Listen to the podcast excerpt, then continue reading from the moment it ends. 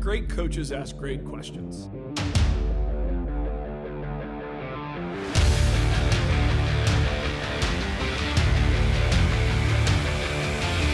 Best days at work are the days when the light bulb goes on for somebody else.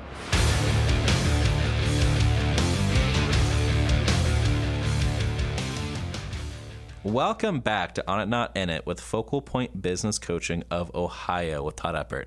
Todd, how have you been?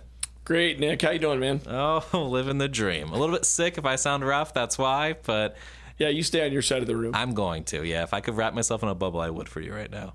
But I know in this episode you want to talk about the rainmaker to architect transition, and I've never heard that terminology before. Can you run me through what that means? Sure, excellent. So, um, what we're talking about here is the person that owns the business. Um, they, they can have a lot of different kinds of roles in the business. Um, and when it's dangerous when it comes to transition, we've talked a lot about, about how do you exit your business, transition your business someday, and whether that's through selling your business or um, even giving it to your kids or giving it to your employees for that matter, the work has to happen with the owner. The owner has to quote unquote get out of the way. Otherwise, the business can never transition successfully. So, if you think about what the rainmaker role would be, the rainmaker, you think about it in the sales world. So the rainmaker brings all the business to the to the uh, to the business. They bring all the the sales, all the customer relationships, and so um, you know, oftentimes the owner of the business, the entrepreneur, falls into this rainmaker category because it's it's actually a little bit fun to be the rainmaker. You know, when you're out talking to a prospect and the prospect says yes, it's an adrenaline rush, right? Um, it's a little you get like an endorphin rush, and so um, guess what they do? They continue to be that person. And the challenge is uh, what happens when you're the rainmaker is when you go on vacation, everything either comes to a screeching halt or slows down. You become the bottleneck. You become the controlling person in the business. Um, you know, also what can happen is every time there's a customer problem, guess who gets the phone call? The rainmaker, right? Those are the kinds of things that we can look for if we think we might be a rainmaker is what's happening around us. So what we look for in the rainmaker world is does the um, does the does the business owner own all the customer relationships? Do they do all of the work to fulfill all the promises that they make? Uh, do they get the calls when things go wrong? Um, you know, do they have to deal with uh, all the issues in the business? In other words, like if something happens in the delivery, do they then have to go fix all those problems? That's the rainmaker. And that's actually a pretty good role for a lot of entrepreneurs, especially. I mean, you can build a nice business uh, being the rainmaker, uh, but at some point, you can't get out of the business. The business is all about that rainmaker instead of being about a product, a service, and something that other people can support. And so, in the coaching industry, one of the things we're trying to do is help business owners move from being that rainmaker to being the architect. The architect is the person that's actually behind the scenes. They're designing the systems, the processes, and the procedures. They're hiring the people. Uh, they're making things more consistent, more deliverable for multiple peoples on the team. So it's not so reliant on them.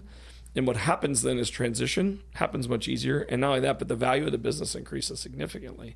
Because if you're looking at buying a business, let's say you're an outsider looking to buy that business, and you look at the business owner and they're the rainmaker, well, how are you going to become the rainmaker? Right. You don't have the relationship. How long is that going to take? Right. So that's what that's why that, that happens. Nice. That's brilliant. Now, I can speak for my own relationships, especially inside the staffing industry, is we've we've had most of these conversations already. Again, my parents have kind of gone off to their boat, literally their boat. They've sailed into the sunset. So with that, it's the hard decision of like, what is that role for you? And transitioning from sales and giving up those relationships, it's hard. It is. So and it's fearful. So how do you get past that fear as a rainmaker who's about to make that transition? Well, let me, let me just be really clear. You don't have to completely give it up. So uh, I we love to use the analogy. I love to use the analogy of uh, candy. Right? When you eat a piece of candy, maybe it's chocolate. Maybe you have like a craving every once in a while. You got to have a piece of chocolate, right? And uh, it's okay to have a piece of chocolate every once in a while. But if you eat chocolate twenty four seven, what happens is you might get diabetes, you might lose health, you might you might probably don't have very good fitness, you probably don't have you know you probably probably gain weight. Um, it's not good for your body, right? So you can have a little bit of chocolate every once in a while, but you And can't eat it as 100 percent of your diet. So Right. first and foremost, if you really love being the salesperson. Um, the key thing is just make sure that you don't own all the relationships. And so, in order to get out of that space, you probably have to bring somebody else alongside you, train them up, teach them all the processes that you use to sell. And if you don't have any, which is pretty typical in the in the entrepreneurial world, you have to build processes. Mm-hmm. What does our sales funnel look like? How do we find prospects? Who is our ideal target client? And then once they come to the top of the funnel, how do we move them from the top to the bottom? That's the that's the the function of the salesperson. Mm-hmm. Um, and then I am a big fan of the kind of on the job training. Like, hey, we go out together. I'm going to do for a while and you're going to watch. Mm-hmm. And then we're going to talk about it. Right. And then you're going to do it for a while and I'm going to watch and we're going to talk about it. And then you're going to do it without me. And then you're going to come back and download and we're going to talk about it. And then you're just going to go do it. And so what that would look like then is you probably want to hand off newer client relationships to the mm-hmm. new person coming in. Mm-hmm. And then as they get more comfortable and confident, maybe you can shift over some of your less big cl- clients, the more the less personal relationships that you have. And then maybe you just maintain the last few business relationships and that's mm-hmm. going to make you a lot I love easier that. to transition. That's in the sales world. Gotcha. And moving into that architect role, that's also fearful too, because what made you really, really good as a rainmaker isn't going to be the same skill set that translates into an architect, right? So how do you have that skill gap jump, if that makes sense? Well, exactly what we were just talking about. So as the as the new person's coming on board and you're building those sales processes, that is the architect's job. Hmm. So you're actually kind of doing it as you're hmm. as you're going through the process. It, and and and I have a lot of clients that struggle with this. And when they go through the well, I just do it. Okay, well, I, I don't know how to do it, so I'll ask questions. What do you do first? What do you do second? What do you do third? How many meetings do you have typically with a prospect client? Okay, well, let's label those meetings and let's start thinking about do you just have one of each or do you have two of one and next and that? Let's build a process around how we move people through our funnel to become clients. Mm-hmm. Uh, does that make sense? That makes plenty of sense. And then they can start to design it from the back end. So as they're figuring out how to train on board their next rainmaker, they can understand the processes and kind of probably learn more about their business. Yes. In fact, um, I actually have a client, and we did this a number of years ago now. It's probably been over four and a half years. He hired his first employee, and she was a very process oriented person, and he wasn't. And Always he's good- like, I just, I'm just match. really good at sales. I said, well, teach her how to do it, and then let her write the process. And it worked really, really well. And so now they have training documents based on a newer person's perspective hmm. of seeing what the other person was doing. And so that's another great way to do it. So you can write them yourself, or you can bring in somebody new that has a good mind for it, and then allow them to learn the process and write it as they go. That makes a lot of sense. Now, what's your role as a coach? So when you're stepping into the conversation, how do you help them make those both the skill gap and also get through that fear of making that transition? Yeah. So the first thing is they, I have to know what they want. So do you really want to not be the rainmaker anymore? Because if you want to grow your business, you can't say I'm going to continue to be the rainmaker. Hmm. At some point, you will become the bottleneck, and your revenue will plateau, and you'll your business will run out of room for growth. And you may say, I'm okay. I'm going to do this for 10 or 20 or 30 years. I'm going to make a lot of money. I'm going to bank a lot of it away. And when I leave the world, the business world, I'm just going to turn the key, lock the door, and walk away. right? So yeah, That, that's one way to exit We your business. all the time, right. It happens all the time. Um, so the first thing I have to do as a coach is really help, like, get an understanding of well, what do you want to do? They have to be clear on what their goals are. I can't force them to move to the architect role. If they say, I need to move from being the rainmaker to the architect, I need to be building my business and working on my business instead of in my business. Um, then we'll talk about well, what, what should we do first, and we'll make a list of things. What is your biggest bottleneck problem right now? Well, uh, maybe I need to hire another employee. Okay, well, how are you going to train that employee? Okay, what are the processes and procedures they're going to need to understand from the beginning? We'll start with a very basic list, and then my job as the coach is really to hold that person accountable to write those things down. Um, there are times when if it's a if it's a, a position I'm familiar with, as an example, or I might even draw from my own small business ownership world and say, well, here's what I've done in my business, or here's how we do it in my business. Here's what we train on. So I might share some insights, but it's really on the business owner to do that work, and it's kind of good for them. It's kind of like doing therapy. Like I'm writing it down, I'm working through my issues. I'm like, oh, that doesn't work. That's not true. I missed a step here. Uh, I do find it funny. Sometimes I'll talk to the person right in the process. Well, there's only two steps, really, because as you're describing it, I've documented 20 already. 26 steps and in Yeah. between a step Maybe A. we need to get a little bit more granular. 1.1, 1.2, 1.2b, right? Right. Like it's a Yeah. And then we do have to talk about some of the obstacles and maybe some of the potential issues. Like what happens if they don't, if they fall out of the process? Where do the tip, typical, where do prospects typically fall out and how do you get them back in? That's a process step that we need to document very good point. right?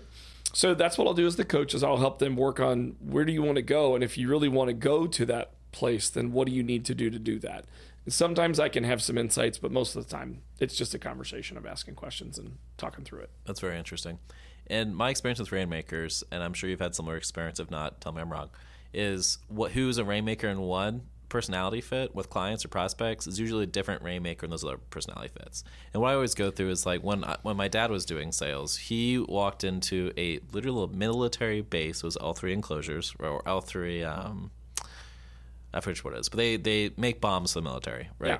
You walk through a metal detector. There's armed guards. It's intense. And he landed the job order, got the meeting, ended up being 160 person account. He did it by just being this high alpha male personality, and it just worked. He was never able to get it in this other company called Daimler Jellicoe that I was able to get into because I was like this soft, fuzzy, cute guy walk up in a bow tie. Because those rainmaker strategies are different. So how do you maintain that? Because I mean, with a rainmaker, if you have that age old client that likes that personality type of the past rainmaker, and there's that transition, and maybe that transition doesn't happen smoothly, how do you make the architect not go back to what they know, which is go back to that? Oh, let me fix that for you instead of pushing it off to the new to the new team. Yeah, so I think you stacked a few questions in there. I did, So let, let's unpack a few things there. So the I first, do have daddy issues. If you want to go back and go back to this, the, the first thing I would go to is, is you talked about, well, some people are going to be naturally equipped to sell to certain behavior styles. correct. Uh, and that is correct. And we could do a whole episode on that another time. We could talk about behavior styles. Sure. Um, but in in general, overall, we will tend to be able to, I would call, sell or gain influence with people that are more like us. So if I'm a driven alpha male or driven alpha personality, I might be. Uh, it might be easier for me to connect with someone that's a driven alpha person. Right. Um, I also could have a lot of abrasiveness with them as well because we often see uh, the things we don't like about ourselves and the people that are most like us. So there, there could be some goods and some bads. It's interesting. So the first thing I would do is I would want um, f- if you're a if you're an alpha uh, driven person and you've had success, well, is it because of your personality style or is it because there's a process that you're following? Right. Sure. Um, so that's the first thing I would want to understand. If it is truly a combination of both, and as I'm looking to replace you, I would probably want to replace you with someone that's like you on the behavior style scale. that makes sense. Um, but yeah, we all have different things. So some some people, very detail oriented people, they don't want to be rushed through the sales process. So those driven people, sometimes they move too fast and they lose orders because they're moving too fast for those detail All the time. Or maybe there's the person that's kind of fun loving. Uh, that I, the influence person in the DISC scale, that just you know, you better come in and you better ask them how their weekend was, and if you can start right to business, you're done. You lose them. Mm-hmm. So there's definitely some training that needs to happen with salespeople as well when it comes to behavior styles and what they're going to run into. And candidly, they don't know what they're going to run into when they walk through the door to meet somebody for the first time. And so they have to have a, a toolbox that they can get to very quickly. Right. Um, and what I would teach those folks to do is what are some selling strategies for different behavior styles, Mm-hmm. and then mimic those styles, which will help you be more like the person you're selling to. And it starts with the questions, right? Yeah. Asking those questions, identify, and then go from there. Yeah, so I think I answered the question on what happens when your dad does it one way and you do it another Yeah, way, and there we you go. get into some different places. So as you grow your organization, if you find that you're selling into one type of customer all the time easily and you're losing another type, maybe you want to go higher. The next person needs to be different than you. You Sure. can intentionally do that, um, or you might say, well, generally. This style works best in our organization, and we need to train them when they're bumping into prospects Oh, that are different than us. Gotcha. Um, I do see uh, commonality, especially in outside sales roles, uh, where there's not a lot of direction. Um, where they they have to be self motivated, they have to get up every single day and do the work on their own. There's nobody standing over their shoulder, um, and they have to be uh, kind of they're going to get hundred no's to get to that first yes. They have to have some resiliency.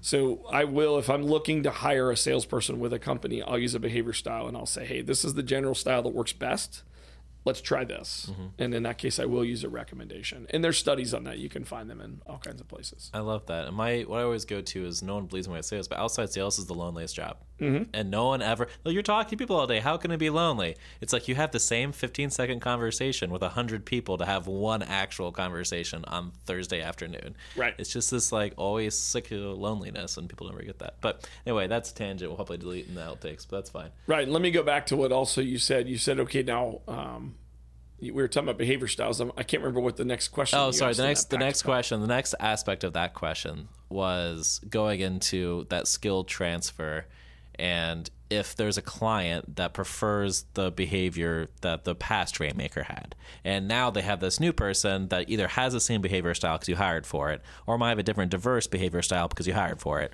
what's that look like So we kind of covered that. You can hire somebody that looks like you, or you can train somebody that, that's going to act more like you. Right.